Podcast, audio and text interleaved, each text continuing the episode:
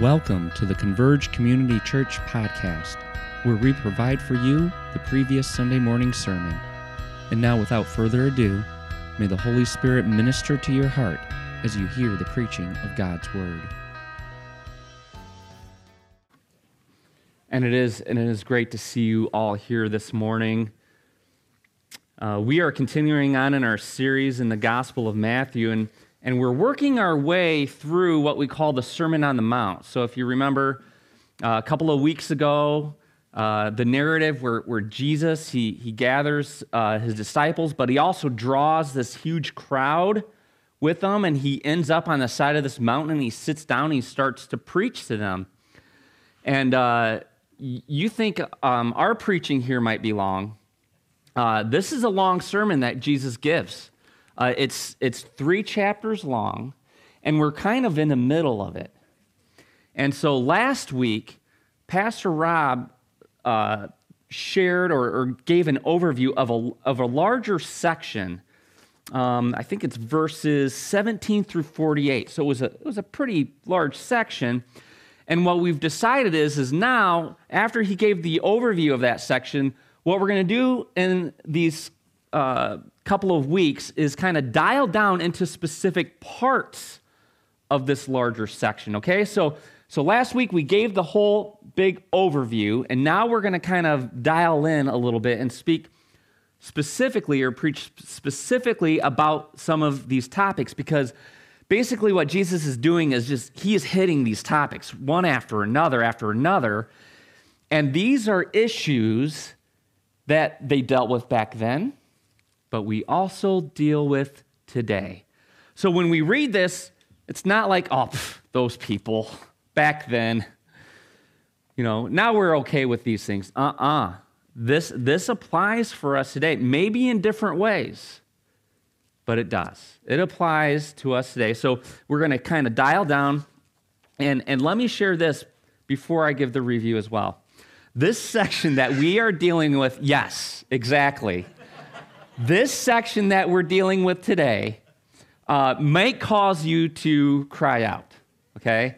Um, because this is a tough section. These are sobering words that Jesus is giving to these people, and, and this is the Word of God, so, so we need to hear it as well. So let me encourage you in this way. I, I, I kind of reread my message, and and uh, I hope this does not come off to you as me being judgmental, as me pointing the fingers out here. Okay? So I'm going to say we a lot. I'm going to say us. I'm bringing us in. But I also want you to know that I see myself in this as well. This, this is what we have to deal with as humanity. Okay? So I'm not just pointing out here, not just pointing out to the world. I'm, I'm, we're all in the same boat here. I included, we're all in the same boat. So, so when you hear these words, I let me just share with you, or just say this first.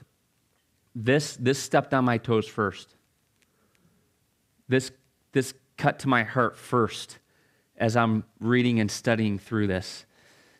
And, and, and I'm chewing on my nails. I'm like, ooh, this is a hard teaching. So just I want to prepare you for that. And it's funny because, uh, you know, afterwards, we're going to celebrate. We, we launched 10 years ago as a church. And uh, so we're going to celebrate that. And it's something to be joyous about. And I'm like, man, this is a rough message to preach and then turn around and do that. But I think we can.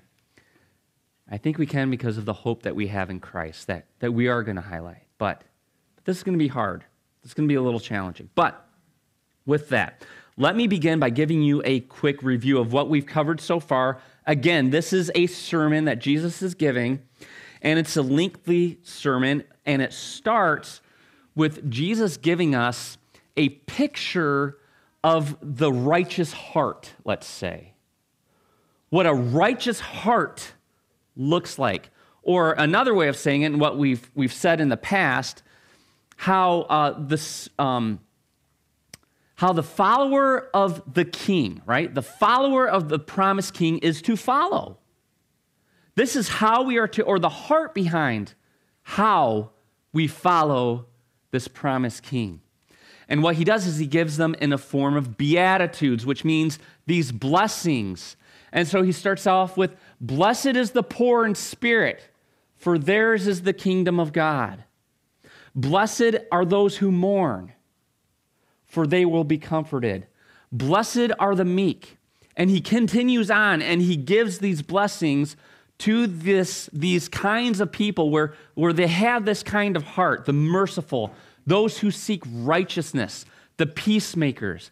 Okay, so he starts with that, giving a picture of what the heart of the Christ follower or the, the follower of the king looks like. And, and actually, it's the way in which we are to follow. This is the heart of the king. And so, the, as, as the heart of the king, as, as this king moves and, and, and travels, we are to follow him in this way. So that's where it starts. And then um, last week, Pastor Rob focused on a significant truth from Jesus that drives home why we must have our hearts aligned with the Beatitudes. Okay? This is why we must have our hearts aligned or adjusted in a way of, of what these Beatitudes say. And this is really significant and it's, and it's big. So I'm going to read this whole section and highlight one aspect of it. It comes from Matthew chapter 5, verses 17 through 20. Let me read this to you. Jesus says, Do not think that I have come to abolish the law or the prophets. I have not come to abolish them, but to fulfill them. So Jesus came to fulfill the law. He says, For truly I say to you, until heaven and earth pass away, not one iota, not a dot will pass from the law until all is accomplished. Therefore, whoever relaxes one of the least of these commandments and teaches others to do the same will be called least in the kingdom of heaven. But whoever does them or teaches them will be called great in the kingdom of heaven. Here it is. So I'm calling this the mic drop. Right? You guys know what a mic drop is? Are y'all you all cool enough to know what a mic drop is? This is like just like whoa. No more needs to be said here. Right? This is what he says, verse 20 For I tell you, unless your righteousness exceeds that of the scribes and the Pharisees, you will never enter the kingdom of heaven. This is, wait, what? That those crowds and, and his disciples that are sitting there, this, you know, if they were playing with dandelions on the side of the mountain, this is where they drop and they look up and they go, wait, what? Perk, ears should perk up. For I tell you, unless your righteousness exceeds that of the scribes and the Pharisees, you will never enter the kingdom of heaven. Okay, now let's take a step back for a minute. Scribes and Pharisees, who are these people? These are the religious leaders of the time. These, the, they are the gold standard of what it means or what it looks like to be righteous. Okay, so if you think about it today, it could be uh, think, think of um, the Pope or, or cardinals or bishops where you know they have the robes and, and their hands are folded and the, the, the um, ambiance of, of the church and they're walking and there's incense and there's this and, and you look at that picture like ooh the, these, these men, these people, these bishops, and they, they are a step above. You, you might think that, probably not around here. You might think that of pastors. You're like, ooh, a pastor. Uh uh So, so the point is, is he's, he's saying, hey, listen, unless your righteousness, how you perceive them and, and, and all their righteousness, unless you exceed that, you will never enter the kingdom of heaven.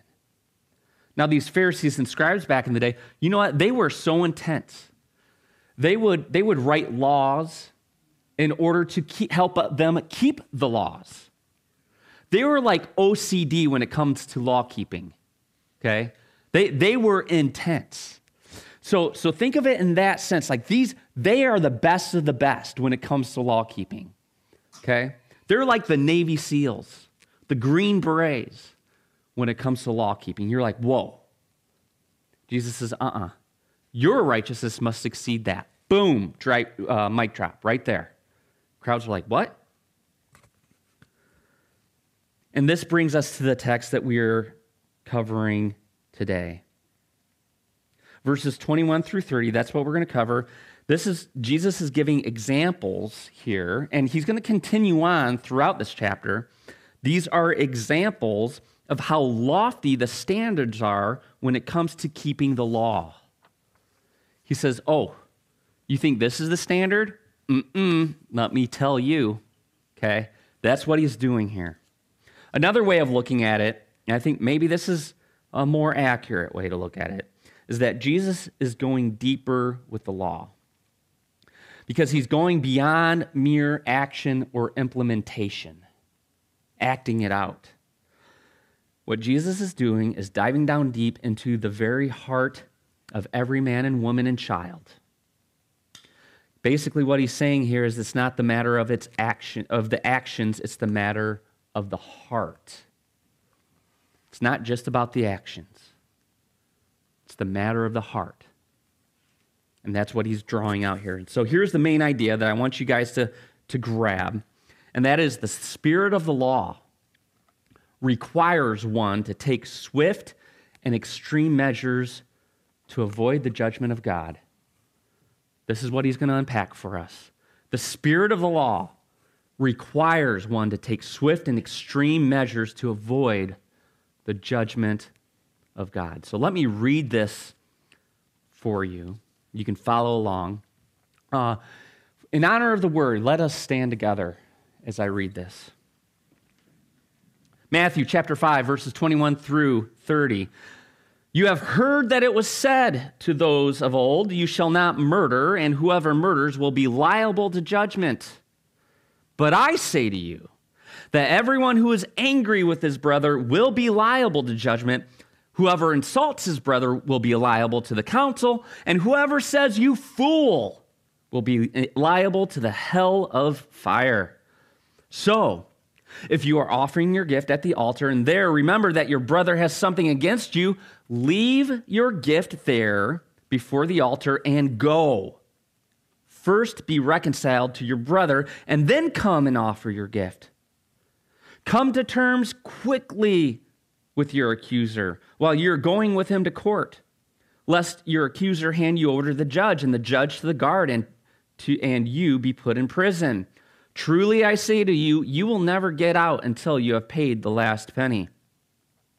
You have heard that it was said, You shall not commit adultery. But I say to you that everyone who looks at a woman with lustful intent has already committed adultery with her in his heart. If your eye, if your right eye causes you to sin, tear it out and throw it away. For it is better that you lose one of your members than that your whole body be thrown into hell. And if your right hand causes you to sin, cut it off and throw it away. For it is better that you lose one of your members than that your whole body go into hell. The word of the Lord. Let's pray. Heavenly Father, we come before you, and this is, this is some tough teaching. This is, uh, Jesus is coming at it strong. Lord, I pray that we have ears to hear. I pray that we would, we would listen to the Spirit. And where we need to be convicted, we're convicted. And where we need to lean into you, we lean into you. And we pray this in Jesus' name. Amen. You may be seated. All right, so before we dive into the text, I want to show you the pattern that's taking place here that's basically continues on throughout this chapter.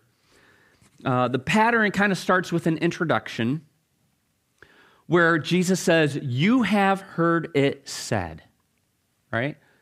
You have heard it said. So he's going back to the Old Testament, he's going back to the law, which, why, by the way, who fulfills the law? Who came to fulfill the law? It was him. It was Jesus. I've come to fulfill the law. And so here it is. Here's the law. You have heard it said of old. So he's going to continue this pattern. We're going to see it twice in our section. He's going to say this twice. You have heard it said. He's going to go back to the Ten Commandments. He's going to give the Ten Commandments. And then he's going to say, But I say to you. Wait, wait a minute. What? Jesus? You have heard it said of old. This is the law. This is the law of God. This is what God gave to Moses. What do you mean you say now? Like there's, there's something more and you're going to say it, but I say to you, what? How can, that's audacious. Who are you? That you would talk like this, that you would speak like this, that you would teach like this. You know, later at the end of the sermon, the very end in chapter 7, it says, After he said these things, the crowds came away astonished because they've never heard anyone else teach like this before. Never from the scribes or the Pharisees had they ever heard anyone teach like this, basically, with this kind of authority. See, in speaking this way, Jesus is saying, I have authority over the law. Why? Because we know that Jesus was the giver of the law. He was the giver of the law. So he has authority over it. And he's not changing the law. And again, Jesus is not abolishing the law, he's actually fulfilling it. And he's also pointing deeper to it, he's unpacking it. And as he does so, he's actually getting to our hearts. So that's the pattern that we're seeing here. This, you have heard it said, but I say to you, which points to his authority. And then what he does is give a response. He's calling for a response. Because of this, you are to do this, or so do this, or therefore do this. That's, that's the pattern that we're going to see throughout this chapter. This is so I've broken this down into two sections. We're going to see we're going to see two points and we're going to see two responses. Okay? So, the first point Number one, a murderous heart, a murderous heart results in severe judgment. This comes from verses 21 and 22. He says, You have heard that it was said to those of old, You shall not murder, and whoever murders will be liable to judgment. But I say to you that everyone who is angry with his brother will be liable to judgment. Whoever insults his brother will be liable to the council, and whoever says, You fool, will be liable to the hell of fire. So basically, what he's doing here is, is he's, he's equating murder with something that's within our hearts, anger, and also how this anger specifically gets expressed. Because it's not out of actually physically abusing someone, right? This anger, it could come out that way, right? Murder. But he's saying, no, no, no. This anger in your heart can be expressed in various ways, specifically through your words. Words cut deep, don't they? They can. I think the book of James talks about this. This, this tongue that we have that can, that can curse our fellow brothers and sisters or bless our brothers, sisters, our brothers and sisters. It is, it is powerful. It is like a rudder on the ship that, I mean, it is, it is powerful. And this is what Jesus is pointing out for us. So let's, let's look at this for a minute here. Let's, let's look at murder and, and kind of unpack of, of what he's talking about here because this, this command to do not murder goes way back into Genesis. All right? So remember, it was Adam and Eve. Adam and Eve disobeyed God by eating fruit, right? They rebelled against God. What's the next rebellious action that we see? Murder. Okay? And it doesn't take long, does it? It's, it's the kids of Adam and Eve. So in two generations, we get from eating a piece of fruit, which was rebellion against God, and then murder. Okay, we, we, we went extreme here when it comes to the evil intent of the heart of men and women. Um, and so what happens is, is it, it continues on, right? Genesis continues on to the point or to the extent where finally it gets to where God says, the intentions of the heart of man is evil all the time. Therefore, I'm going to do a reset. I am starting over. And he starts over with the flood. And after and and and he actually in his mercy and grace, he protects and saves a family, the family of Moses, right? Or yeah, of um, Noah. Okay, saves Noah's family. And then after he resets everything, right? And everything's made, washed away. Everything starts over. It's like he goes back to Genesis chapter 1 again, where he gives this command. He says this in, cha- in chapter 1. Now he's saying it again. Hey, be fruitful, multiply, fill the earth. Okay, so he's we're starting over, starting back to square one. Here's my command that I said before be fruitful, be mul- multiply, and fill the earth. And then he gives another command. Oh, and by the way, don't kill each other. don't murder. This is how he says it. And specifically, I'll give you the literal. This is Genesis 9, verse 6. Whoever sheds, sheds the blood of man, by man shall his blood be shed. So he gives this command or he gives this understanding of hey, listen, this is how serious murder is. If you're going to shed blood, your blood will be required of you as well. There will be judgment. Why? Why is this so serious? Why is killing your fellow brother or sister so serious? For God made man in his own image. See, it again goes back to Genesis chapter 1, where God creates Adam and Eve, man and woman, and he says, This I have made them, both man and woman, in our own image. In God's own image, he created man and woman. And this is an important truth.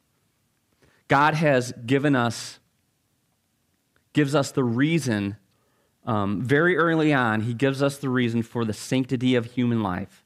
And it's because we are made in God's image. And we should not destroy or murder what is sacred. Human life is sacred. Why? Because God created it in his image, He set it apart. We are created uh, differently, or we have a intrinsic value within us that is separate or unlike all of other creation that we know of. And it's, and it's the fact that we are made in his image. Okay? But here's the thing. So that's, that's why murder come, um, comes judgment, right? And we see that in the first two verses of, of our passage where he is driving home in, in, in uh, very strong language whoever murders liable to judgment. But look what Jesus does in verse 22. Because what he's talking about here is it's not just destroying or murdering, but it's also desecrating or defaming what is sacred. This is what he's getting to here. Verse 22 But I say to you that everyone who is angry with his brother, everyone who is angry at his brother will be liable to judgment. So here we go. Jesus, Jesus just set the standard for righteousness at an all new height. Here was the bar. We're like, okay, that's a pretty high bar, but I mean, I don't think anybody's murdered anyone lately. I think I'm doing good. Uh uh-uh. uh he sets the bar even higher. And it makes sense that judgment comes upon everyone who is angry or insults or degrades their fellow brother because we are all made in the image of God. We are sacred in the eyes of God, and we must see one another as sacred as well. We are sacred, each one of us made in the image of God, so we are sacred. So, so we should see each other how God has created us, what we truly are, made in the image of God. And so that's the question that we have this morning. Do we see people? Do we see our friends, our family, our coworkers, and even strangers, people that we don't know? Do we see them as image bearers of God? Do we see them as sacred?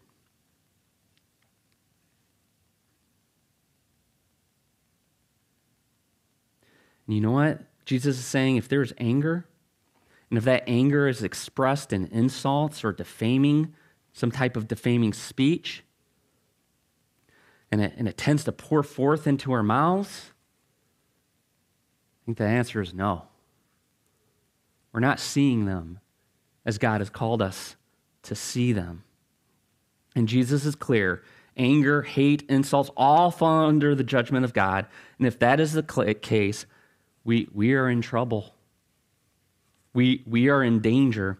Uh, 1 John chapter 3, verses 14 through 15 says it in this way We know that we have passed out of death into life because we love the brothers.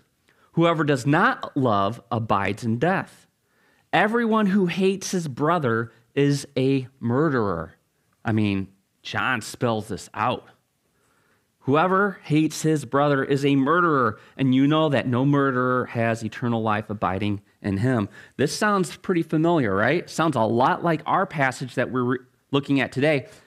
It's almost as like maybe John was there,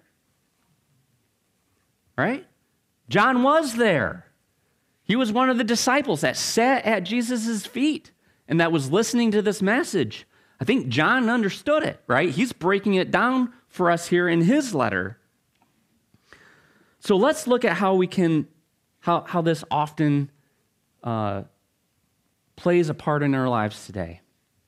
Let's look at how, how we can be challenged by this, how we can struggle with anger and, and the words that we share and the words that we speak. And I'm going to look at it in different, to, at two different angles. One, it's maybe a little bit easier for us because we look out there. But I think it applies where when it comes to our culture today, when it comes to the world, because it, you, you can't just point out that it's, that it's local. I mean, this, this is spread throughout our world because of the technology that we have today, that it's, it's universal.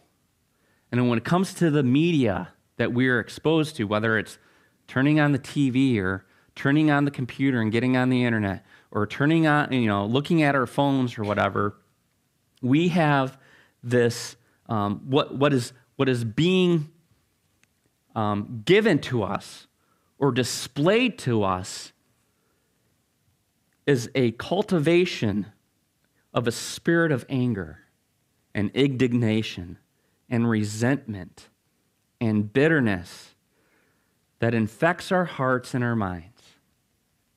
I think we see a lot of that out there within the media where they, they speak in a way and use words in a way. It's not necessarily what they say, but also how they say it, where they, they tend to put people in boxes, tend to label people in such a way where it makes it easy for us, it makes it easy for me to look at them and go, and write them off and to say things in a way where in my heart what it's telling is that i'm not tr- i'm not speaking as if they are image bearers of god. And this is very easy for us because because that is that um, our culture is using that um, because it's so enticing and it brings us in and it makes us crazy and then we want to watch more. And so, and so this is this is a money making machine that is taking place, where they've cultivated this this um, spirit of anger and indignation and resentment and bitterness, and and and it, and, it, and it's um, and it makes money. And so they say, we, this, is, this is how we bring them in. This is how we bring them in, and we're drawn to that. So there's a danger here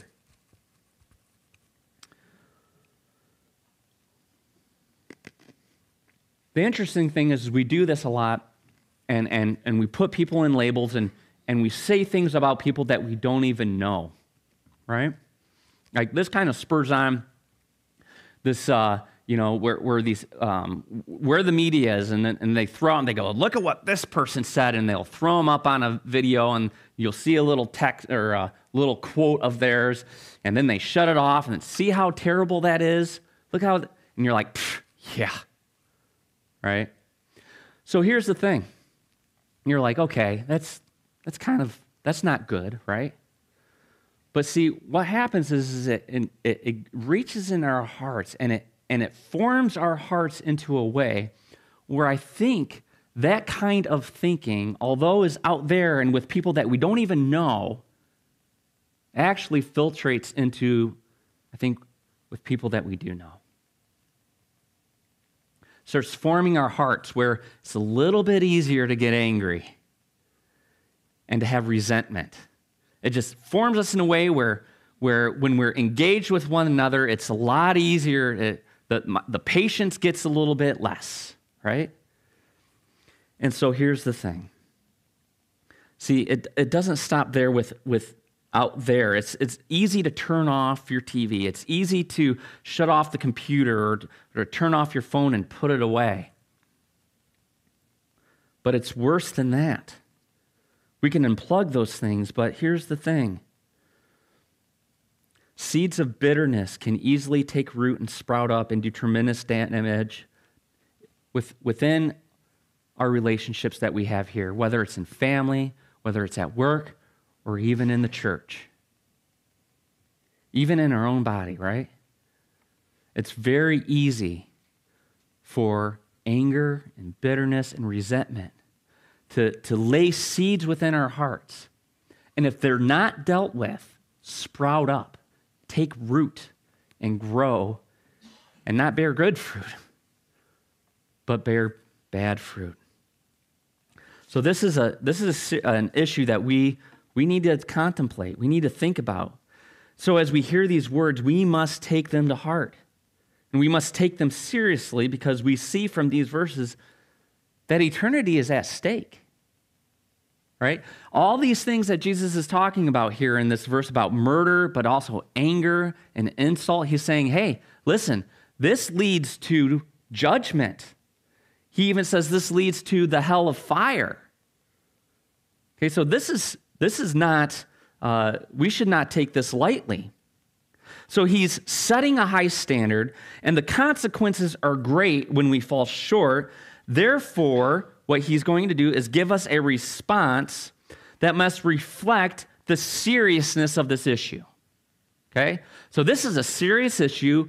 There's serious consequences, so we must take serious action. What is that? All right.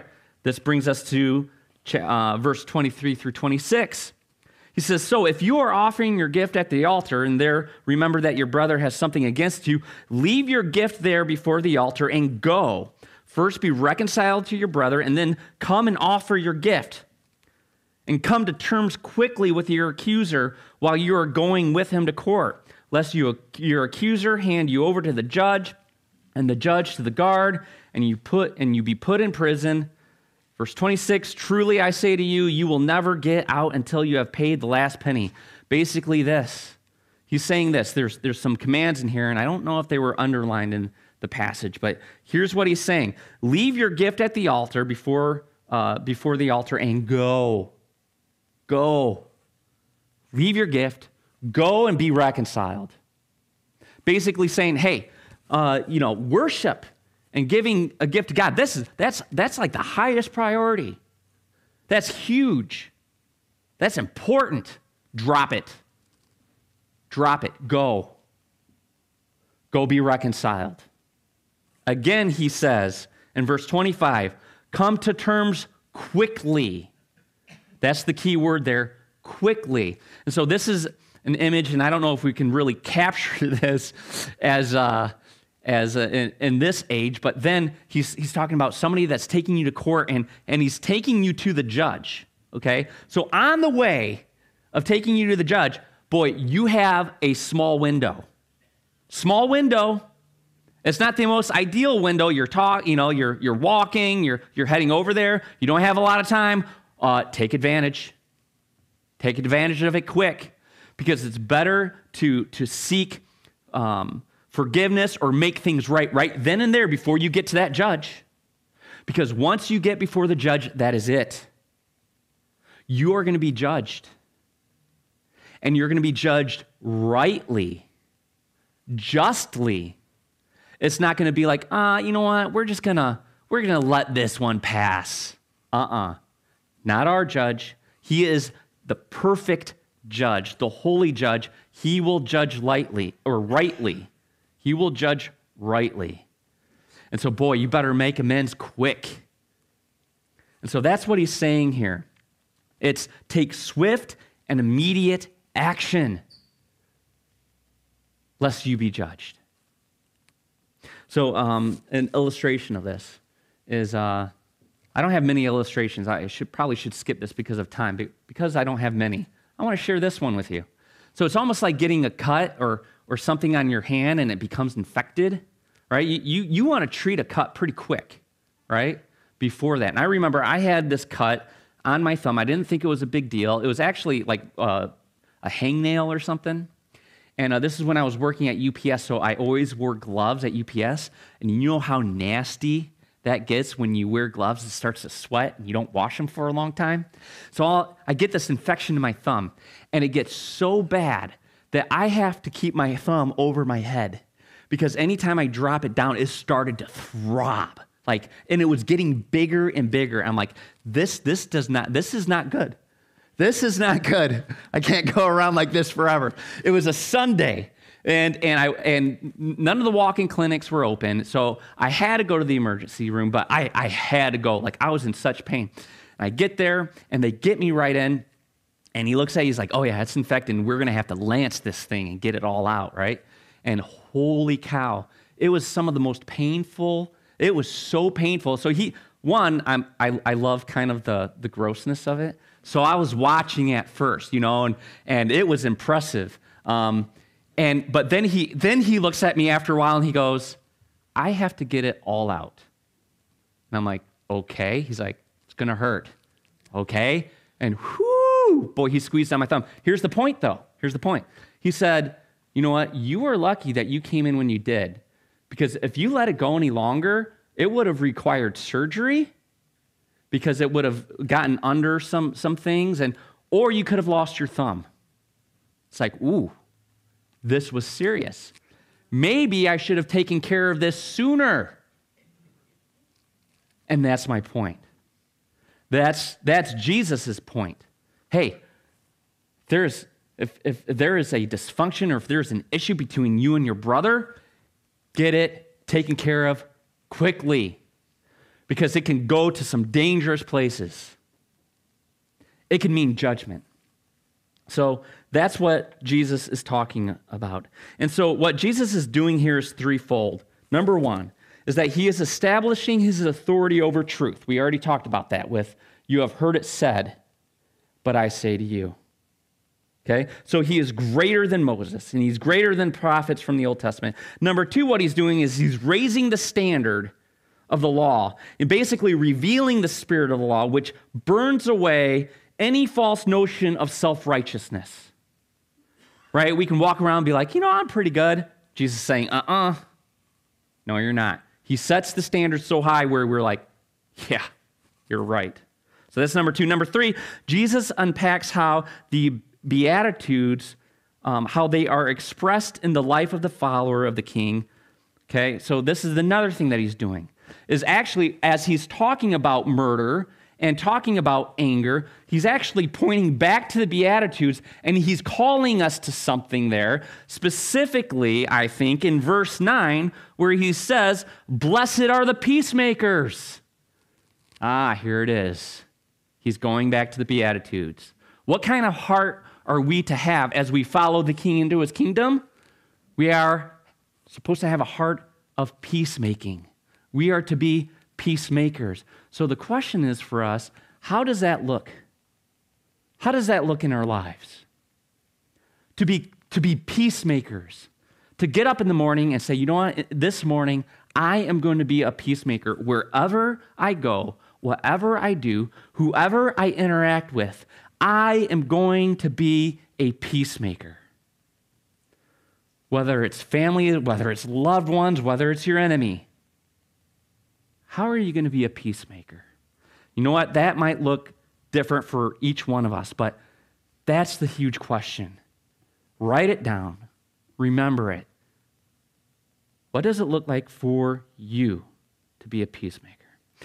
All right, so this is Jesus' first example. I took a, I spent a lot of time on this because I, I think this is, friends, I think this is really important for us today. W- whether it's whether it's interacting with the world or engaging with the body, with the church body. This is huge. This is huge. Okay.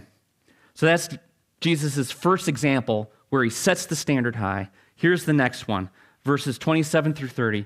You have heard it said that you shall not commit adultery, but I say to you that everyone who looks at a woman with lustful intent has already committed adultery with her in his heart. And so this is point two. Point two is an adulterous heart results in severe judgment. An adulterous heart results in severe judgment. So again, we see this pattern of Jesus saying, You have heard, but I say.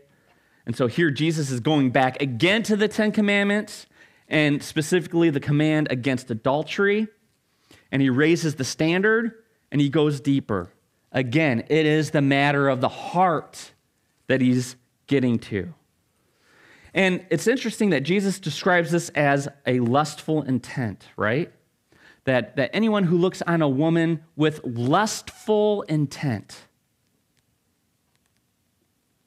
will be um, has already committed adultery. And so here's the thing: we, um, I think today this is one of the greatest pitfalls. Again, it's one of the greatest pitfalls and the greatest dangers, and I think it's for both men and women. Even though we, we like to focus on the men, I think it's for both.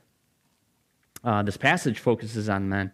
But here's the thing our culture today, I would, I would, I would uh, label it as hypersexualized. It is constantly promoting uh, this hypersexualized um, spirit wherever we, wherever we go. I mean, driving down the highway, you have to be careful where you look on billboards right? Even, even driving down the highway, let alone when you turn on the TV or turn on your computer or your phone, it is all around us. And, and it's used kind of in the same way when, we were talking about anger and strife and conflict. It's used in a, in a similar way because we know that it, we know as a society, as, a, as the, the world knows this, that it tugs at our hearts, that it tempts us. So it uses it to, to sell things to us right? To grab our attention. And so this looks different though when, when we think of it with between men and women. We, we are created differently in some ways. We're all made under the image, in the image of God. So, so we're equal. We, we have um, equal value, but we are created a little bit differently. We are wired differently. So for, for men, it's more visual, but for women, it's more relational. And we kind of see this played out in our society of, of how we sell things to men and we put up beautiful images of women scantily clad to sell. For women, it's, it's more about the relationship. So uh, don't let me, uh, I'm going to step on a, some toes, but listen, I, I don't know much. I'm naive in some of these things, but one of the ways that I, that I think of this is well, one, I mean, pornography and it's a billion dollar industry. So, so we know that it's rampant. However, I think also maybe when it comes to like romance novels, I, it's been a while since I've read one. Okay? But, but, but I think that there is something there that entices this, this kind of relationship, this um, ideal of relationship that grabs the heart of people, and specifically women into what a relationship with a man and, and, it, and, it, and it cultivates dissatisfaction because, boy, I mean, long hair, like the, I can't, I can't compete, right? Fall, fall quite a bit short in some ways and, and how I engage. And, and so um, I think it comes at us in different ways, but I think, I think it's prevalent in our world. And so our world has turned lust into a lucrative business. And Jesus calls us to take extreme measures to battle against it. So, how does he do this? Well, look at verses 29 through 30. He says, If your right eye causes you to sin, tear it out and throw it away. For it is better that you lose one of your members than that your whole body be thrown into hell. And if your right hand causes you to sin, cut it off and throw it away. For it is better that you lose one of your members than that your whole body go in to hell. So, what is he saying here? Again, it's to take extreme measures to cut it out of your life, to throw it away, to get it out. Okay, now, uh, you know that there's some um, religious people, some Christians from old. In fact, this old church father from, I think, like the second century, uh, named Origen, maybe third century, uh, who took this a little too literal. Um, he, he went to extremes when it came to temptation and, and cutting. And, and so uh, we're not going, that's, that's not what Jesus means here. It's not literally gouge out your eye or to cut off your hand. But what he's saying here is the things that you see as the most important things in your life, if they are causing you to fall into sin, specifically lustful intent, get it out. Get it out. What you deem or what you think is what you need in your life and what you think is so important, get it out. Because it's far better to get rid of those things than to go to hell, to be judged and go to hell. Let it go. Struggle. Be uncomfortable in this world. Because it's better to be uncomfortable and to struggle in this world than to face the wrath of God. That is what Jesus is saying here. He's saying it strongly. So this is serious. He sets the bar high, and the consequences are great. And our response needs to be extreme, immediate. That's what's going on here. Okay. Um, we're going to skip a few things. Um, did we get to the response to take extreme measures to cut it out of your life? Right? That's what we're, we're meaning here. All right. So let me close in this way. This is a hard teaching. This is, this is not easy to hear. Jesus has set the standard high. And I think he's doing this for a purpose. And he's going to continue on, by the way. So I want you guys to come back. I want you guys to come back and continue through this. But it's not going to be easy, it's going to be uncomfortable. And he's doing it for a reason. Because, you know what, do I have a pen here? I, I liked how I, in, in, um, in the Sunday school class, this is what I did where, where it's, I can use a bottle where, thanks, thanks, this, this is less, uh, but, but you know, you, you, you hear the standard and you go, that's like, no way.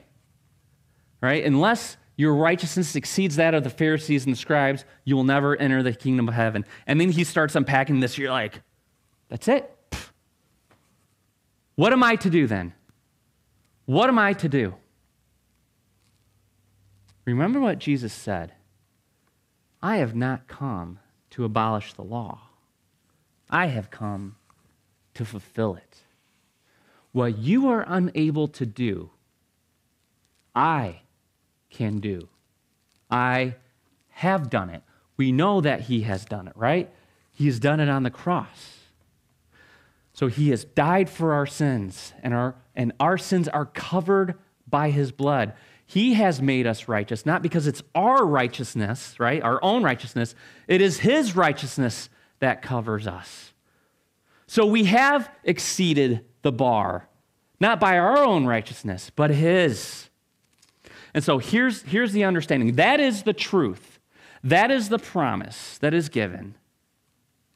But more than that, as we put our faith in Christ, you know what He also does? He does a work within us to change our heart. So it's this aspect of, you know what? Yes, I drop my pen, I give up, I'm like, I'm done, or I am undone.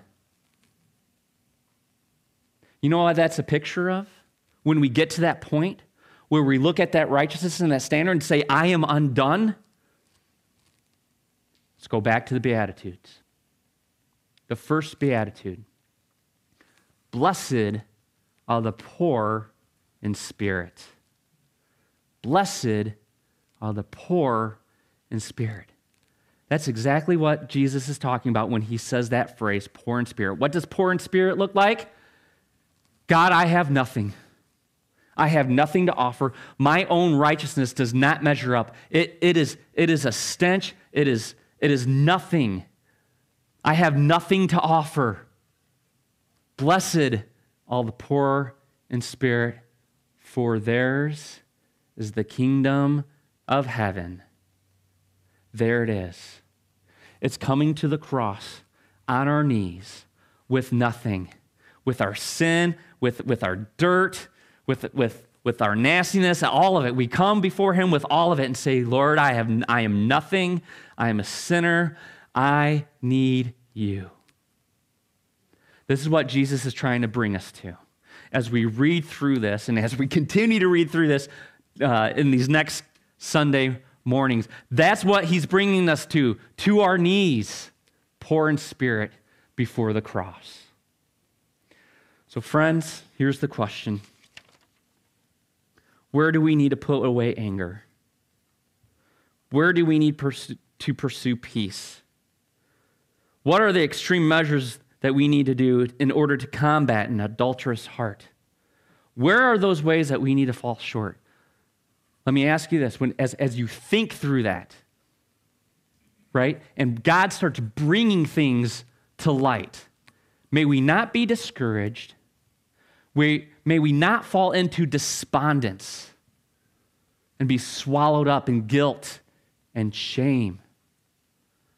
But we, may we come to the Lord poor in spirit by confessing and giving our sin to Him, and then turning and following Jesus into His kingdom by, make, by reconciliation, right?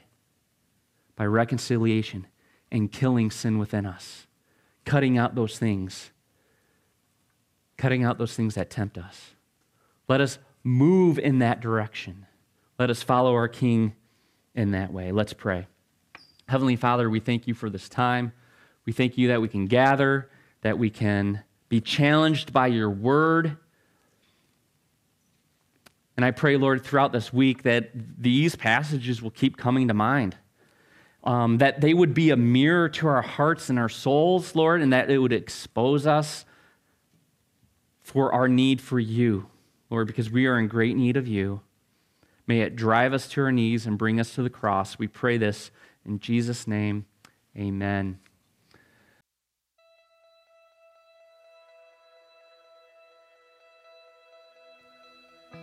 We hope you enjoyed this week's sermon. Make sure you come back next week to hear the next message in our series.